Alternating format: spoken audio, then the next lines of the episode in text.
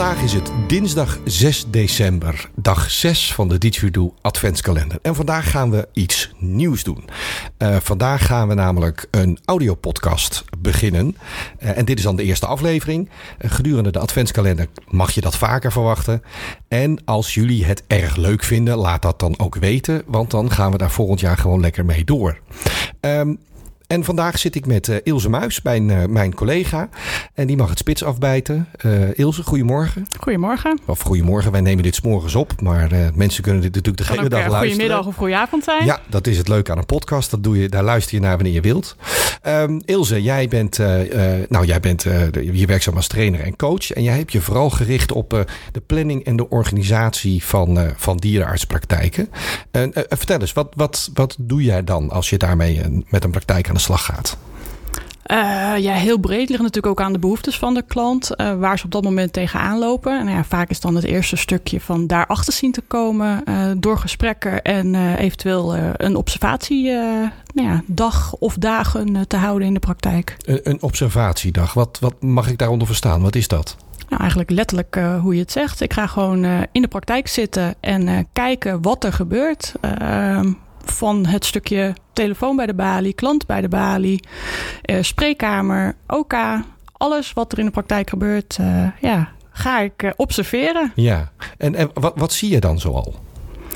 Um, ja, heel verschillende dingen, maar eigenlijk vooral dat iedereen bezig is met heel veel dingen tegelijk. En dat daar eigenlijk een stukje structuur ontbreekt. Dus noem eventjes uh, telefoon en balie tegelijk willen doen. Terwijl je eigenlijk liever een van de twee focus op zou willen hebben. Ja, ja, dat is wat ik wel vaker hoor. Je moet eigenlijk, als dat mogelijk is, die telefoon achter de balie vandaan halen. Ja, als dat uh, qua ruimte kan. Kijk, ik snap heel goed dat er praktijken zijn die klein bij huis zijn. Die denken, ja, maar hey, dat is toch niet haalbaar? Nee, dan zou je daar een andere oplossing voor moeten zoeken.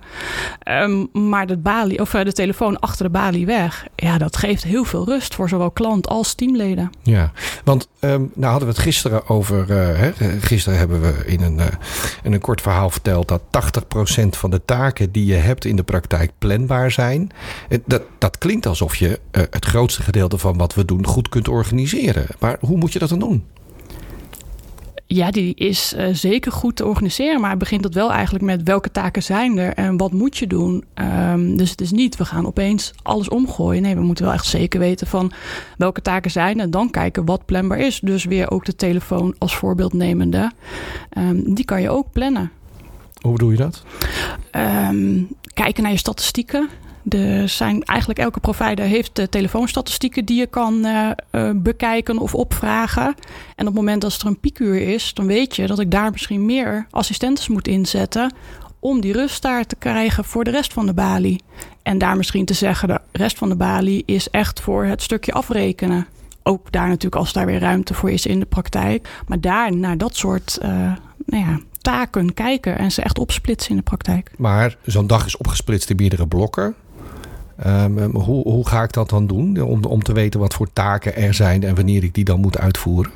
Eigenlijk gaan we dan echt kijken naar functiegroepen. Dus we gaan alles opdelen. Dus de praktijk wordt in verschillende groepen opgedeeld. Noem een spreekkamer, noem een balie, noem een telefoon, uh, noem een OK, noem een lab. Dat zijn allemaal stukjes en eigenlijk gaan we zo uh, één hele praktijk ophakken in kleine stukjes en daar uh, planning op uh, nou ja, maken.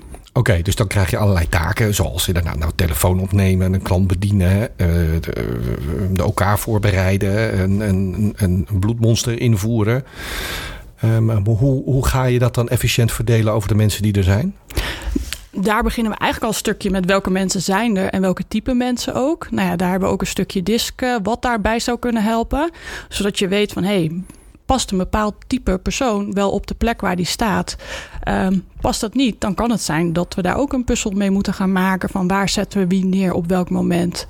Ja, dus daar bedoel je mee, niet, niet iedereen is even goed in het bedienen van een klant. Niet iedereen is even goed in het assisteren in de OK. Daar zou ja, je op moeten focussen. Precies dat. Dus niet iedereen gaat hetzelfde doen. In nee, hoeft ook niet. Kijk, en dat is natuurlijk vanuit het verleden wel dat iedereen dacht we moeten een allround assistente zijn. En natuurlijk mogen die daar zeker bij zitten en zitten daar ook zeker bij. Maar iemand die zich helemaal niet prettig voelt achter de balie kan het misschien soms veel fijner zijn als we tegen haar of hem kunnen zeggen: Misschien vind jij het fijn om juist wel in de spreekkamer te staan en alvast alles in te vullen, omdat jij daar veel gestructureerder in bent. En zo kijken we naar ook de persoon in de praktijk. En ook daar heb je weer heel veel verschil tussen praktijken en zou dat bij de ene makkelijker gaan dan bij de andere.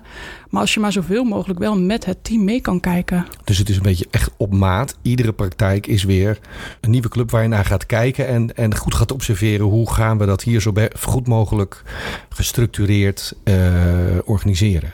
Ja, ja, je kan er geen een met elkaar vergelijken. Dat is echt, uh, nou ja, elke voor mij, ik noem het echt een puzzel. Elke puzzel is weer een nieuwe puzzel uh, die ik ga oplossen. Ja, en, en wat levert het uiteindelijk op? hele blijde en tevreden klanten en teamleden. Vooral ook een mooi voorbeeld uit een van de praktijken waar ik op een gegeven moment een keer terugkwam uh, na de, het observatietraject. Het eerste wat ik vroeg, hoe gaat het? En ik kreeg zo'n brede glimlach dat ik dacht, ja, maar dat is waar het voor doet. Dat is de glimlach die je wil. En dat is zoveel rust gekomen in die praktijk. En zoveel structuur door nou ja, alleen maar met ze mee te kijken. En daarna de puzzel op te gaan lossen. Oké, dus dat heeft echt wel wat opgeleverd aan minder stress. Veel meer rust, terwijl ze eigenlijk nog steeds veel meer doen. Want dat zien we natuurlijk ook in het dashboard uh, bij de praktijk die we daarin begeleiden. Um, niet veel rustiger dan uh, de afgelopen tijd. En dan toch uh, ja, het gevoel hebben van doordat alles zoveel nou, gestructureerder en geplander is uh, in onder andere de agenda. Um, het team daar eigenlijk met z'n allen zoveel meer rust van ervaart en veel meer doet opeens. En daarmee maak je ook de werkdruk volgens mij beter behapbaar. Ja, een heel stuk beter. Want ze worden een heel stuk blijer. En um, het gevoel is van een stuk, of in ieder geval het, ja, de werkdrukgevoel is een stuk minder of gewoon helemaal weg in sommige gevallen. Ja. Want dat is natuurlijk een probleem wat we niet uh, gaan oplossen. Uh, het tekort aan handjes en nog steeds toch gelukkig maar voldoende klanten die komen. Uh, dan is dit een manier om dat door te voeren in plaats van een klantenstop. Ja, zeker. Nou, geweldig. Nou, hartstikke leuk. Fijn om eens een inkijkje te krijgen in wat jij nou, de, wat jij nou doet, uh, Ilse. En uh, nou, dan is het misschien ook wel goed om te wijzen op onze training uh, Planning en Organisatie. In het, in het nieuwe jaar, op 2 februari, hebben wij die training gepland. Dus een open training, kun je je op inschrijven. En als je nou denkt, nou, dit is wat voor ons, maar ik wil eens even een beetje proeven wat dat dan inhoudt en of dat ook iets is voor, voor mijn praktijk, kom dan naar deze training, schrijf je in en we helpen je graag verder. Ja, dan zullen we kleine stukjes van dit traject, zullen we daar zeker ook uh, ter sprake brengen. Uh, om daar al stappen mee te kunnen gaan zetten. Kleine stapjes. Ja, dus dan krijg je al de eerste tips mee waar je direct mee aan de slag kan. Ja.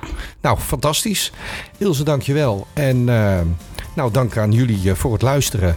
En rest mij te zeggen, tot morgen. Tot morgen.